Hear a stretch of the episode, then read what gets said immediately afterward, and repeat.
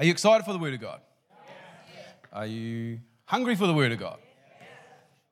Okay, we got the Word of God all lined up, ready to go. I was talking to Grace earlier and I said, I was just so excited. She says, Dad, you're verging on loopy. So, uh, you, how's that for creating expectation for this morning? Okay. Nothing new in me being loopy. Sometimes a fire is good for a forest. Sometimes a ravaging destruction that we might see on the TV, or if you've ever been close to it, uh, the massive bushfire or a farm burn off is essential in the ecosystem.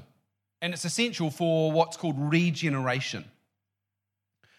Um, some countries, the, the ecosystem actually requires it, and without it, it starves. It, it, it's um, just, just the, the forest almost dies. Uh, there was one survey that I discovered in my research. I stumbled across it in uh, Tallahassee in the state of Florida. They did a, a study over f- four, 40 decades. How many years is that? Mm, 40 decades. Well, that's a long time. But what they discovered without a, a, a scheduled or a managed burn off in that forest, what they noticed is that 90% decline, a 90% decline in what was happening in the life of that forest with regards to the foliage and the trees and the, and the variety of plants. A 90% decline because of the absence of the fire. There was one species of animal, was a, a bird, uh, a, some kind of woodpecker, disappeared completely. Because it requires in its sustenance what comes out of the fire. So, yes, I mean, if you've seen it on the TV, risk of damage. And in fact, in the worst case, people lose their lives. Ravaging fires, destroying homes and livelihoods. So it's, it's, it's horrific, and, I'm, uh, and I'm, not, I'm not denying that. But what I'm saying is for the forest, for the food species that's there, for the, the regeneration of plants. You know, um, one Australian variety of the eucalypt kind of uh, conifer pine actually requires the heat of the intensity of the, and the intensity of the fire to release the seed out of its cones. And without it, it just can't regenerate. What's my point? Bushfires are essential to allow new and healthy growth to come for ecosystems to allow regeneration. Maybe that's the same for you. Perhaps your life is the same. And this morning we've been praying that the fire of God would come and ravage you, not to destroy you, but to bring new life. And that's the prayer we've gone through. And a couple of weeks ago, um, I shared a, a, kind of a prophetic message called um, Spring Has Sprung. And in that, I shared how I felt the Lord really said to me that He'd shifted the season for our church. And that, uh, that what, I, what I heard him say in my, in my spirit was that the season of heaviness and oppression had come to a close. And he said, Spring has sprung.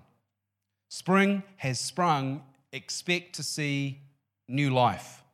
If you haven't listened to that message, again, I encourage you go find it on the socials or uh, get the church app on your phone or, or watch it online and really ask God to, to help you to glean the value for you and your family and what God is saying to us prophetically, corporately, but what He's got in that is seeds of life for you personally. Spring has sprung. So, I'm going to give you the second half of that message today, the second part of it, because there's a, a wise woman that we started to learn from. We're going to look at the continuation of her story today. And uh, there's a bonus depending on how long I talk. So let's say if I'm finished this part by 20 past, we'll do the bonus. Because the bonus is really good. But I don't want to keep you from lunch or coffee or anything like that. So, I, I mean, if I go long, you miss out. Sorry.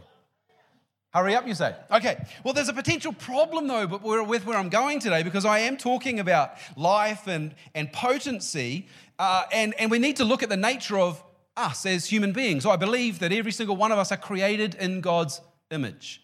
I believe God sparked something inside your mother and life was born. There's, like this, this explosion. at a moment. And in that nanosecond where that explosion happened, I believe God's Spirit breathed something into you personally. I believe every single one of us has the, the DNA of God, but in that we have the purpose of God inside of us. Every single person. That He has deposited in you the DNA and the character, the strengths and the talents, and the passion and burden necessary for the assignment He's given you. And as I said last time, don't you dare use age as a discounter. It's an excuse. And it doesn't work with God because in God's kingdom, there's no such thing as retirement, only refinement. So, all you old people, I'm looking at you, Lloyd, you can wake up and listen. Oh, sorry, well, you were just looking at me, man. I'm just like, I just got, the, got a connection going on here. That's awesome. But every single one of us has powerful, potent potential inside of us because God breathed it into us, and God does not die. So we, have got we've got this risk where we can look at the natural and we can miss what God's got in, inside of us. These things come as a form of dreams, they come in the form of visions, they, they come in the form of a burden that keeps you awake at night, that gets you excited. This is why I get so pumped when I get to come up here and share with you, because it's something in me that God birthed a long time ago. But here's the problem if we don't see progress with our natural eyes, we get caught up in the cycle of the, of the despair and we think the dream is dead. We go out and we buy a coffin. We get a shovel and we dig a hole. And we bury our dream. But that's a problem because when you bury your dream, you sabotage your future. So, this opening statement, I posted it on the social this week. Please don't bury what God wants you to resurrect.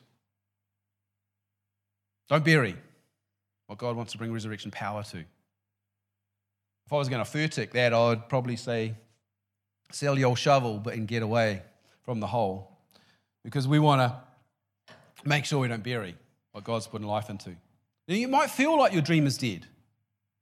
You might even see the flames. You might smell the smoke. You might have the scars of a recent fire that's come through your life yes, the truth is your reality might look different to the promise that you're holding in your heart. But as we often say here, don't judge God by your circumstances. Instead, judge your circumstances by God and what God has said. It's not over, it's not done. We've got to allow God to shift us in this timing of the seasons. As I said two weeks ago, you don't determine the season in your life. Who do you think you are? The Creator defines the seasons, and we've got to flow in the season. God has said spring has sprung, so we need to shift. And we need to position ourselves, as we're going to learn today, to allow Him to bring His miracles into our, into our midst. So here's the, here's the new life forming out of the crack in the, in, the, in the earth. And I want to say to you today that spring brings life. Spring brings life to that which seems dead. You can hold a seed in your hand and it might look brown and dry and crack, and you might think there's nothing in that. But when God breathes on it, when He generates some kind of growth bursting out, we see life. So, yes, you might feel like your dream is dead. Yes, you might feel like your purpose is, is, is a season gone by and you've missed it. You might even still smell the smoke around you because of the fire, but God says this I am not finished with your situation. Spring brings life to that which seems dead. So I want to bring you back to this lady. I want to bring you back to this Shunammite woman that we, we, we lingered in her life uh, last time I spoke with you. And we lingered because we wanted to learn something. And this Shunammite woman and her husband were happy in life, going along well, and then Elisha becomes part of their household. And through the journey that she went through, uh, this lady showed us this. Have a look at the screen. This is from the last message. When you're proactive in your proximity to power, the promise presents your purpose filled progeny. That was the landing statement of the last message. When you're proactive. So the, the big words in bold are what we can expect to see as, as part of our promise activation. You're proactive in your proximity to his power, by the way, not, not yours, the promise that comes from him presents you your purpose filled progeny. What's progeny? It's offspring, it's life, it's new life. So, this, this lady shows us that we can expect this. And we finished the story last week. I'm, I'm, I'm going back to 2 Kings chapter 4. For those of you that have it in your notes, you'll know it's there. If not, swipe your screen to get to 2 Kings chapter 4 because we're going to camp. This is our main passage again uh, for today.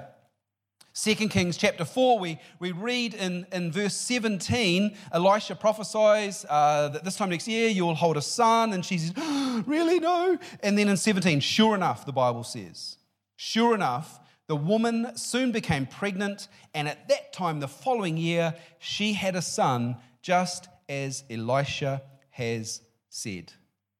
That was where we landed last time. So we're going to pick up from there. We're going to pick up and we're going to read from 2 Kings uh, chapter 4. And I want to look at verse 18 to 20. One day, her child was older. He went out to help his father, who was working in the harvesters. Suddenly, the child cried out, My head hurts, my head hurts. His father said to one of the servants, Carry him home to his mother. So the servant took him home, and his mother held him on her lap. Must have been a young boy. But around noontime, he died. So, one minute, there's a promise and a boy is born. Next minute, boy's dead. Don't you love the tension in the Bible? The promise, the baby, the dead body. The promise seems to be dead. But what this woman does, what she shows us, is our lesson for today. And there's five aspects of her behavior that I want to highlight for you. I want to point you to, because from five things that we see that she does, we can actually shift our perspective on our reality to walk in what God's promised. We can do that. We can say, Woe is me, the child is dead. Or we can say, and do what this woman does. I want you to watch closely. The first thing I want you to notice is that this woman immediately responds to seek God. Immediately. First thing she does. And in this time, in this crisis, boy's not breathing. She says, I must go to the man of God. What does that mean for us? We go to God. In those days, they had the prophet, that was the intermediary. We don't need that anymore. We go to God directly. Let's look at 2 Kings chapter 4 from verse 21. She, the mother, she carried him up and laid him on the bed of the man of God. So if you read the story last time, there's this upstairs room Elisha used to hang out in. She carried him up and laid him on the bed of the man of God, then shut the door and left him there. She sent a message to her husband Send one of the servants in a donkey so I can hurry to the man of God and come right back. Why go today? The husband asked. It's neither a new moon festival nor is it a Sabbath. She said, It will be all right. So she saddled the donkey and said to the servant, Hurry, don't slow down unless I tell you to. As she approached the man of God at Mount Carmel, Elisha is about 15 miles away. She's traveled 15 miles. She approaches Elisha, who saw her in the distance he said to Gehazi, his servant, Look, the woman from Shunem is coming. Run out to meet her and ask her, Is everything all right with you, your husband, and your child? Here's what I want you to see I want you to notice how she acts in this situation. Firstly, her husband says to her, Why are you going? It's not like Easter and it's not Sunday. It's not, it's, not a, it's not a festival and it's not the Sabbath. Why would you go to the man of God? And she says, It'll be all right. And then when you, you see her the second time, she approaches Mount Carmel. Elisha's sitting there on his um, chair, and Gehazi sees her, and, and Elisha says, Quick, hurry to her and find out if she's okay. And what does she say to Gehazi? It'll be all right. What do we need to see here? The word, the Hebrew word in the Bible that she uses is shalom. Her husband says, What's wrong? She says, Shalom, peace. Gehazi says, What's wrong? Is it okay? Are you all right? Is your husband fine? She says, Peace. She uses this word shalom. You look it up, just Google it, find out the definition of the Hebrew word shalom. You'll find that it means um, wholeness, it means peace, it means tranquility, it means prosperity, it means friendship, and it means wellness. Shalom. She is speaking in faith to those men who asked her. This is a word of instruction for some of you. Your words are killing your potential. For many of you, you're speaking to people that can't help you with your problem. Don't speak to people that can't help. Stop it. Because in that, you're speaking death to the dream that God's put before you. And this woman shows us that. She said in faith to her husband, Shalom, meaning it is well, it is fine, things are good. She said Shalom to Gehazi, the same thing because she knows her words have power. And if she says the wrong thing, her words will have destruction and death in them as she speaks them out. There's one place you have to go with your heart, and this woman shows us. Verse 27. When she came to the man of God at the mountain, she fell to the ground before him and caught hold of his feet. Gehazi began to push her away, but the man of God said, Leave her alone. She is deeply troubled, but the Lord has not told me what it is. And then she says, Did I ask you for a son, my Lord? Didn't I say, Don't deceive me and get my hopes up? But what we've got to see here is her response before God on her knees. Here's another thought words are different to prayers. Words are different to prayers. Don't spend all your energy with words and conversations with people when God is actually waiting for you to come to Him on your knees. You can waste your energy thinking you're finding answers, and in fact, all you're doing is speaking death. God is your answer. Paul writes this. Let's look at Philippians chapter 4, a well known passage. Philippians chapter 4, verses 6 and 7. Don't worry about anything. Instead, pray about everything. Tell God what you need and thank Him for all He has done. Then you'll experience God's peace, which exceeds anything we can understand. His peace will guard your heart and your mind as you live in Christ Jesus. This is a a simple instruction, but it's a difficult discipline. Because I'm looking for comfort. And often I try and find comfort in a person. God says, no, in all things be anxious for nothing, but in everything by prayer and supplication, meaning bringing your heart before God. Let your requests be known to Him. This woman teaches us we must come before God and we must bring our heart before Him because only He can bring what we need in that moment. As I'm speaking today, I want you to remember situations in your life where you felt like you were up against something similar to this. Assess what you did against what this woman does and see is there any correction for me as I travel today. So, what's the second aspect of the story that we see? We, we, we see this woman shares her heart's cry and and I want you to know something that when we see repetition in the Bible, we find a principle that God wants us to note. When someone says something twice or thrice, prick your ears up and watch what's going on because God wants to show you something. So have a look at her comment. If you go back to 2 Kings chapter 4, she repeats something that I don't know if you noticed it. Back last time when I shared, Elisha calls her in and he prophesies over her that she will hold a son. And last time I talked about the significance of that. You can grab it on the podcast. But if you look at verse 16, she protests almost. No, my Lord, she cried. O man of God, do not deceive me and get my hopes up like that. So look what she says Do not deceive me. Now, we read this again if you travel down into the story we're looking at today, because in verse 28 that I just read, she said to the prophet, when he says, Are you okay? She says, Lord, my Lord, did I not say, Don't deceive me and get my hopes up? So we see it twice in the story, so we've got to take note of it. Now, I haven't got time to unpack the Hebrew compilation of the sentences and the words. It's very complex, and it's, to be honest, it's above my pay grade. But the essence of what she's saying is this. Let me read this for you. This is her heart before God. Listen to this. Do not allow me to be misled into a sense of security by my prosperity of heart.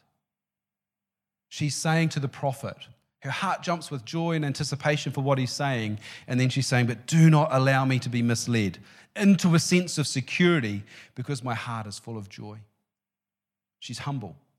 She's honest. And she's aware that her heart is fragile before God. The weaknesses are no different than you or I. When God gives us a promise, we can go, oh, choice. That's going to be great. And our heart gets snatched by the promise.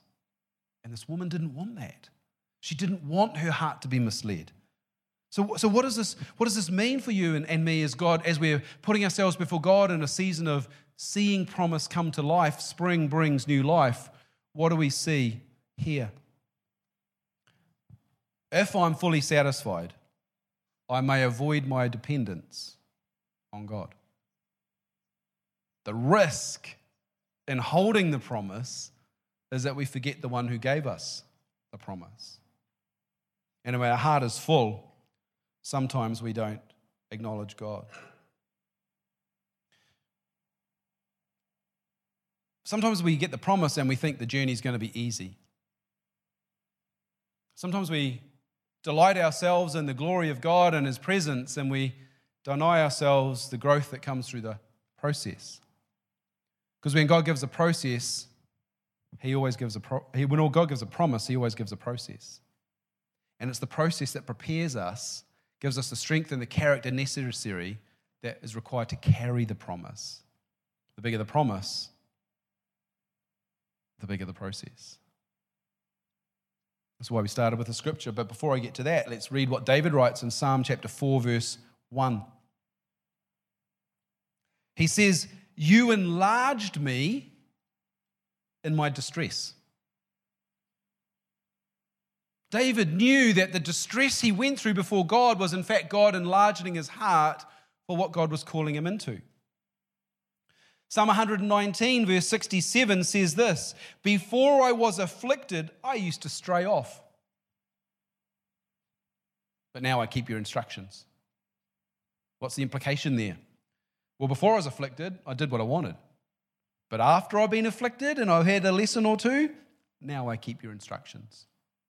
God's always got a process as He leads us towards the promise. Let's not deny ourselves what God is doing because we get distracted and excited. And then the passage we read at the beginning of the service, 1 Peter 1, verses 6 and 7. Be truly glad, rejoice. There is wonderful joy ahead, even though you have to endure many trials for a while. So the promise is good, the destination is good, the joy is ahead of us, but Peter writes to get to that, you're going to have to endure something. It's called God's process of preparation. These trials, Peter writes, will show that your faith is genuine. Your faith is being tested as fire tests and purifies gold. So, though your faith is far more precious than mere gold. So, when your faith remains strong through many trials, it will bring you much praise and glory and honor on the day when Jesus Christ is revealed you handle the fire of God and you handle the season of preparation, there will be much joy. See, God knows what we need. He gives us the promise, He gives us the destination. He says, Come on, son, come on, daughter. This is great. I'm leading you into something. And by the way, I'm going to prepare you for it. Because it's my experience that we have to have the character and the capacity to carry the promise. And that's not usually where we start. We must take care of our words and we must open our hearts to Him. and allow Him to work in us. What's the third aspect that we see from the story? We see that in 2 Kings chapter 4, so I'm, I'm back in my key story, and we're now down in, in verse 29. Elisha said to Gehazi, Get ready to travel, take my staff, meaning the stick, not the employee, take my staff and go.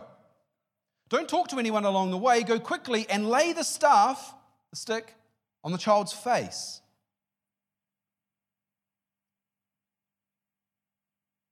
The mother said, As surely as the Lord lives and you yourself live, I won't go home unless you go with me. Gehazi hurried on ahead and laid the staff on the child's face, but nothing happened. There was no sign of life. He returned to meet Elisha and he said to him, The child is still dead. Gehazi runs on ahead. There's a lot of speculation when you read the commentaries as to why Elisha set Gehazi up like this. And yeah, you can look at a whole lot of different reasons, but here's my four cents worth. First cent, cent number one Gehazi was the young servant, and he can run ahead much faster and get there early. We don't know how old Elisha was, I didn't work it out, but he's sending the young boy ahead quickly. Second thought, second two cents worth I've got around that is that when the village sees the arrival of Gehazi, they will know the man of God's arrival is imminent. Because he's gone on ahead of him, and wherever Gehazi is, they know Elisha will be there shortly. Three cents. To rest the staff on the boy's body, I don't believe they were looking for a miracle. Because I don't think God is actually interested in putting glory in a stick. In fact, the opposite. We see there was no miracle. Gehazi comes back going, Hey, the boy's still dead. Elisha goes, I know. Like, stick wasn't meant to raise the boy. It was meant to show that I'm coming. It's not a superstition thing God's into. Fourth, four cents. The staff, though, is a marker. This is what I love about this story. What does the marker say? Well, everyone knows it's Elisha's staff because he's, remember, he's been in this village, in this house many times. He's a welcome guest in the upper room of the Shunammite and her husband. But what does it say to the family? Don't you dare bury the child. Do not prepare his body for burial, for God is coming. And it's a powerful picture. It's an important tension to note, though, because we see God responds, but we don't see anything change. Here's the risk. You pray and you pray and you pray and you ask God to bring about a miracle for your promise, and you see nothing and you assume God is absent. But in this story, we see something different. God is present. God has sent the servant ahead. God is saying, I am coming but when you don't see a change in your circumstances, you think God forgot. Who is God that he would forget one of his children? What's the bottom line? As I said earlier, please don't bury what God wants to bring resurrection to. There's a couple of um, prophetic things that um, we live by here uh, with regards to the promises of God. I've shared them many times. Um, there's many that I could could, could go to. But the one that I felt to go to this morning for the church was in uh, 2012, before my arrival here, uh, several years before my arrival, there was a prophetic word that there would be a new sound of heaven flowing out of this church, that it would lead the church family in worship before God, a fresh expression of heaven. We, as eldership, believe that is a confirmed, received word of God for this church community. No shadow, no doubt, strong conviction amongst the elders. Now, I can try and force that to happen by beating the musicians and working with them and encouraging them. But what good is that? On the flip side, I could say, well, we have no new songs today that are public that you're aware of that we're singing on the screen. And if that's the case, I could say, well, perhaps the promise is dead. Perhaps God is asleep. Perhaps he's dormant. But what I do know is God is always working. Regardless of what I see with my natural eyes, I need to understand God is always at work towards those things that He has promised His people. Can you at least say amen to that? Because there's plenty of promises that I could talk to you about. I could, I could go around this room. Many of you I know personally, not so much just relationally, but I know prophetically what God has spoken over your life. And I could travel this room and point fingers at each of you that I have that connection with in that way, and I could agree with what I know God has said without denying reality, but not allowing reality to define what I know God said. Do you see what I'm saying? Let me give you, Ash, can you grab something out of that box that's just on the whipper there? That'd be good. I, was, I wasn't going to go anywhere personal today, but yesterday I had a truck arrive at home, which I was very excited about because um, in 2009 I, I started to write a book, my third book, in fact, uh, fourth book uh, in 2009. I started to write that, and um, it's, it's been dead for 10 years.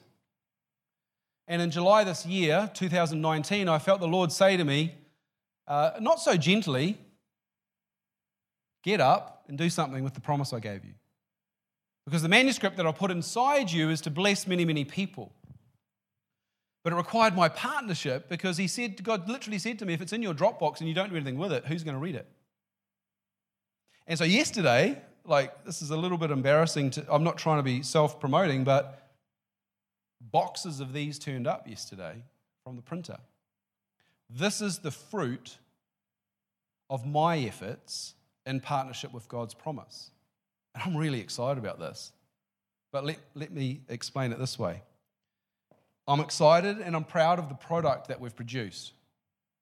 I think it's exceptional content. It's been through a number of editing stages, so someone far more clever than me made it sound and read well.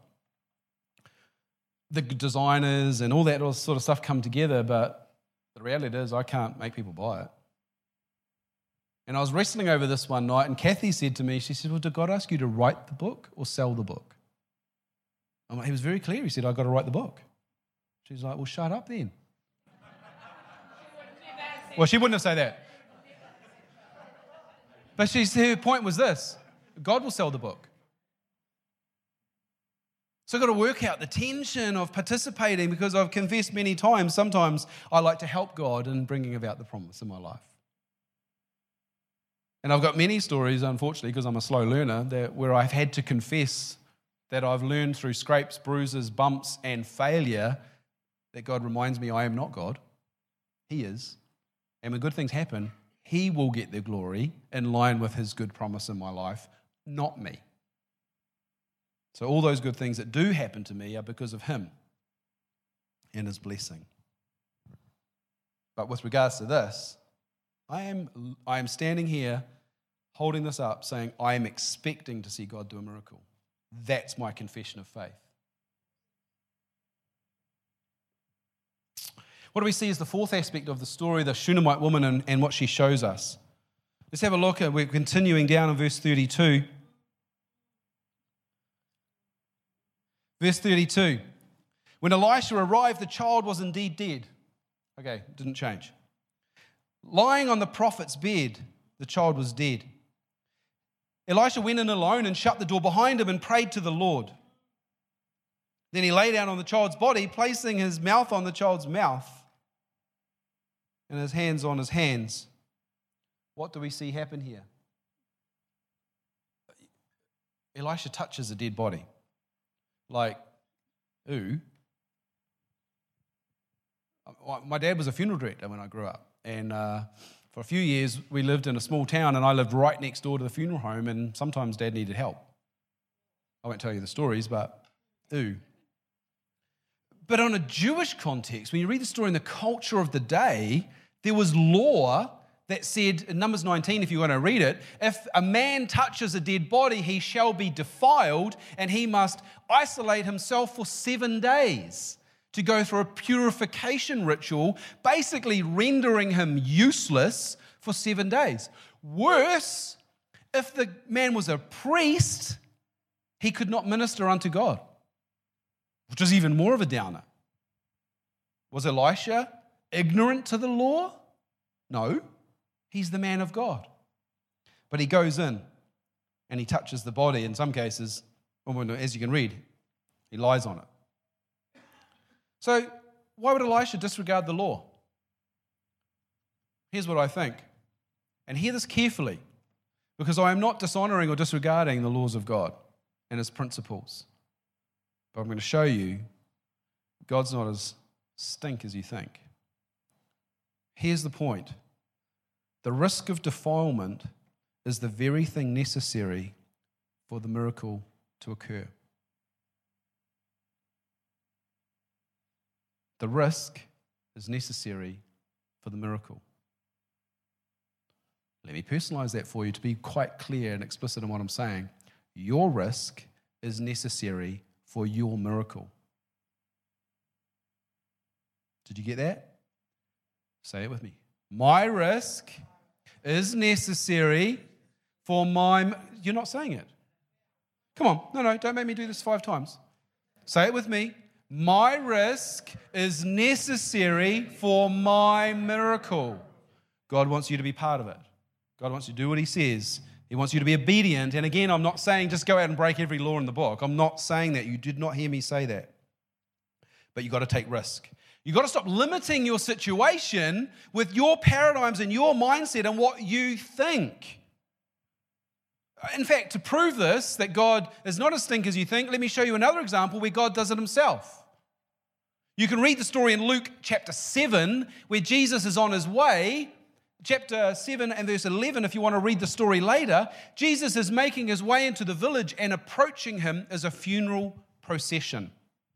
A widow, meaning a lady with no husband, meaning a lady whose husband has already died, she is leading the procession, wailing as the Jews did, crying out loud in her grief, tearing her herself because she, her heart is broken because her only son is the one being carried. In those days, they didn't have a hearse, they didn't even have coffins. Some translations say coffin in it, but it's not a coffin, it's a plank, a piece of wood, getting ready to put the body somewhere for burning, most likely, especially a poor lady. Jesus has compassion for the woman and he walks up and he stops the proceedings and he touches the dead body. Does Jesus forget the laws of God? Do you think? Well, he's God. How can he forget? What's he doing? He's showing us that sometimes we need to risk expectations of others in order to access the miracle God wants to do. And he says, Boy, rise up. And instantly, that says in the scriptures in Luke chapter 7, the boy sat up and began to speak with his mother. Your risk is necessary for your miracle. There's so much in this passage. Oh my goodness, I'm already running late. But you know, Jesus himself puts, him in, puts himself in the place of dirtiness in order for us to access cleanness. Liam spoke it beautifully with communion. There was no sacrifice except the one that the Lord would provide. Jesus became that sacrifice. Jesus became the one who would take on the death, to take on the sickness in order that we would have access to something greater. Do you think he took a risk? Elisha shows us this. How many times do we limit God by our, our incorrect thinking? How many times do we place a limit or a paradigm in place and God says, Look, get out of the way and let me do what I want to do? But because He's a gentleman, He concedes to your will and your action, and the miracle doesn't happen. Don't allow paradigms, don't allow perspectives or people to limit the potential for your miracle. We've got to shift our thinking. Perhaps your prayer this week is to ask the Lord to renew your mind. I love um, Colossians chapter 3, the first couple of verses. Paul writes to the church, which means you, and he says, Set your sights on the realities of heaven, that you would see what heaven is releasing into your world. The meaning there is literal. Not an imagination, not a feeling, not a buzz that we've got going on. It's a literal seeing with your natural eyes. Set your sights on the realities of heaven. Perhaps you ask the Lord this week to renew your mind. The fifth thing, the final thing. The final thing this woman shows us, I want you to read this in verse 34 and verse 35. He lay down on the child's body, placing his mouth on the child's mouth, his eyes on the child's eyes, and his hands on the child's hands. As he stretched out on the child, the child's body began to grow warm again. Elisha got up, walked backwards and forth across the room, once around, and then he stretched himself out again on the child. This time the boy sneezed seven times and opened his eyes. What's, this, what's, what's, what's Elisha showing us? See, Elisha shut himself away in the room. Why did he do this? I mean, like, we run a ministry school uh, classes here, and I, I'm not going to teach this in the healing class. I promise you this. I'm not going to get you lining up next to someone and lying on them with your hands on their hands and your mouth on their mouth and, and hoping that they are revived or healed. That's not going to happen in my school of healing, I promise you. But he did learn it from his mentor. I won't go into it now, but just if you're writing notes, go back to 1 Kings chapter 17. Elijah did exactly the same thing with the widow, Zarephath, and the boy was revived. So, so we learn because we see repetition. I won't go into the story from First Kings, you can read it yourself. But here's my point. First thing, privacy makes us completely dependent on God. Get in your prayer closet. Don't make it public, make it private. Shut the door and get on your knees. Privacy makes us dependent for God. The second thing I see in this is our design by God is that we should be intimate with Him. The proximity in this, in this thing is like very awkward because it's close and it's like, well, that's dodgy. No, God's saying, Get close to me. The closest we see in the physical nature shows us the need for intimacy with God. The third thing, I mean, we've got to have warmth, and God is the one that brings warmth. I've got a story here about, you know, suggesting that Jamie and his friends on a hunting trip might be using body, body warmth to keep warm in the bush. You could ask him about that later. What's the point? God passes his life to us when we get close to him. It's called sharing warmth. We've got to get close to him. Has God gone away? No. But did you? The fourth thing we understand from this is it says that Elisha breathed in the boy's mouth. What's necessary for you to have resurrection in your life is the breath of God. When we read scripture, the breath of God is the Spirit of God, the Ruah. That's what God breathed into mankind, and suddenly the Spirit came alive. Our spirit, designed after His Spirit, connected with His Spirit. You need God's Spirit in your life to bring new life to what was dead. And we're going to land on that this morning. Finally, because there was a repetition, he says he got up, he wandered around, he did it again. Here's something for you persistence shows insistence. Your persistence shows your insistence. Will you petition God in faith repeatedly to see his miracle power working? Don't give up. Don't give up. If I get the band to come back, we're going to do, do a song that we do only do occasionally, but it's, it's, it's got some life in it today, and I want you to allow God to do something in you. What can we take from this end as we close the service? Proximity that leads to intimacy releases the breath of life. Proximity that leads to intimacy. I'm talking about God here, your relationship with God. Proximity that leads to intimacy releases God's Spirit in your reality. You can come to church as many times as you like. You can come seven days a week. But if your being here doesn't lead to intimacy with Him, then there is no life. That's called religion. It's called a hard heart. What's, what is necessary? This is no different for me than it is for you. I've got to get behind a closed door. I've got to get on my knees. I've got to open my heart. I've got to get close to God in order that His breath would pass into my life. I give advice to people that want it, um, not always followed, but um, if someone's going through a transition, here's my advice to them stop, wait, listen, and find God in the stillness.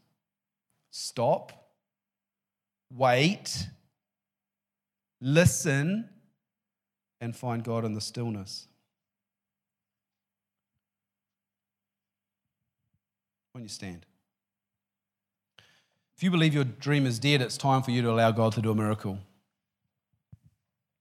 God is a God of resurrection power, and the same Christ that, same power that raised Christ from the dead lives in us.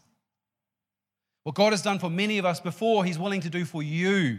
I don't know what your situation is, but I'm declaring we're coming out of winter. The season of heaviness is gone. We're walking into spring. We should expect to see life, and we should expect to see God breathe on us to bring that life. I've made my confession about this book. I've got other promises I'm not going to share about today that I'm absolutely holding up before God with open hands, saying, Lord, I need you to breathe life into these promises, not for my sake, but that you would be glorified through great things that you do in our lives. I'm leaving the good part up to Him, and I encourage you to do the same. So, what's your response? What's your response today? How do you bring your heart before God? How do you open yourself up to allow Him to do that miracle? We're going to sing this song, Spirit Move. We're going to sing this song believing that His Holy Spirit is going to move in power. Is it a quiet song? I hope not. Because I want you to pray with fervor. I want you to pray the song with expectancy. I want you to sing it. Like if you don't know it, let the band sing it, but make it your prayer, your confession that it's His Spirit that brings life into you, into your circumstance. And if you've got something in your mind or your heart that you're holding as a promise, hold it in open hands and ask God to breathe on it. Ask Him to bring life into it and then wait for Him to do something. For He is never slow in coming to see us. For those of you that wanted the bonus, it's in 2 Kings chapter 8.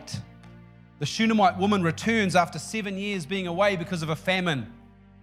And the miracle of that story, the Lord showed me this way, way, way back. In fact, I was living in a cheap motel in America with a family. And God showed me this story, and you'll see that the Shunammite woman came before the king after seven years of being away in a famine season. And the king said, Restore to this woman not only her land, but the harvest from every one of those years that she was away. If you need God to restore something in your life today, hold that out. Hold it out before Him and say, You're the God of restoration. Breathe life into that which was stolen and dead, and bring me what you've promised. You can be that bold in your prayers, trust me. Let's sing this as a prayer before God.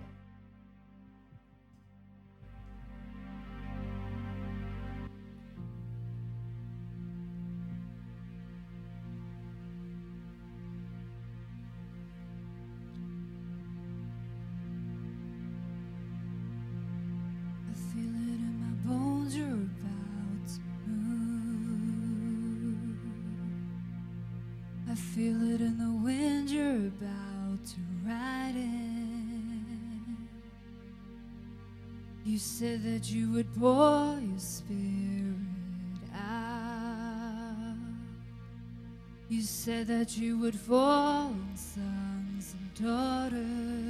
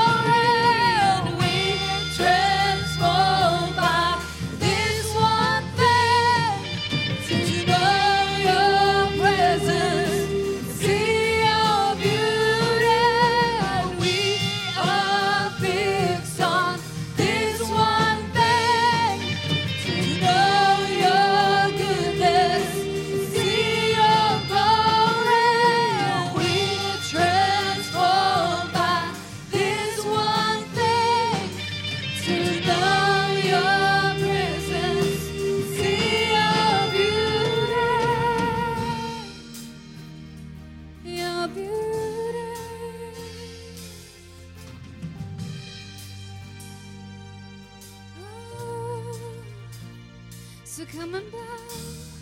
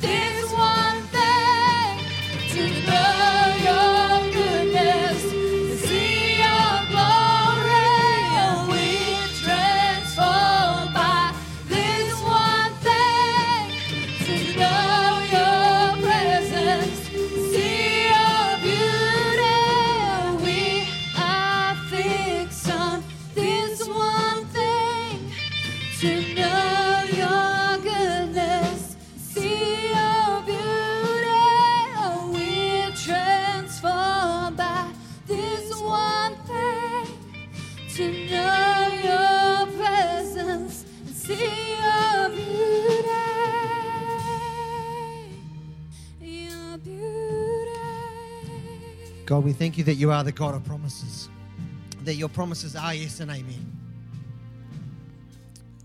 That despite our circumstances, we can still have faith and absolute trust in you, that the promises are still alive.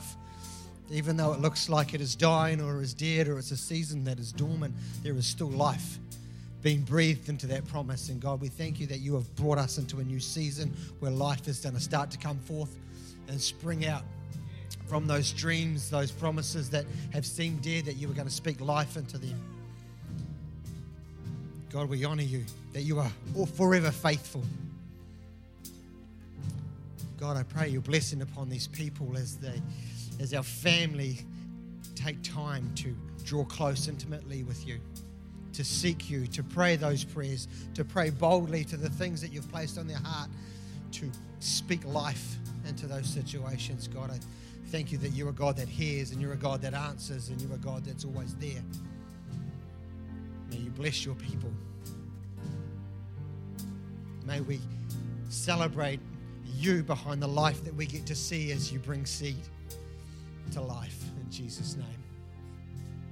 We honor you this morning.